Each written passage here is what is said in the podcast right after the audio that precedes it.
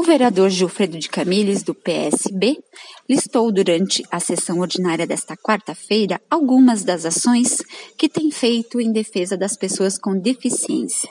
Recordou que em 2017, como líder comunitário, defendeu e houve a instalação de brinquedos adaptados num espaço do bairro Santa Lúcia, próximo da escola Arnaldo Balvê.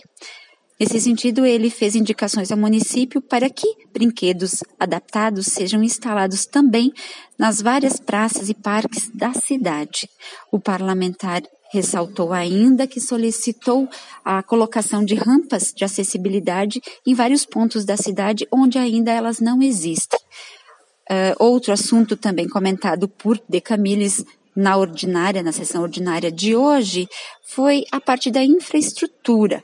Ele comemorou a realização de pavimentação comunitária em duas vias da região do Santa Lúcia. Da Assessoria de Comunicação da Câmara Municipal de Caxias do Sul, repórter Vânia Marta Espeiorim.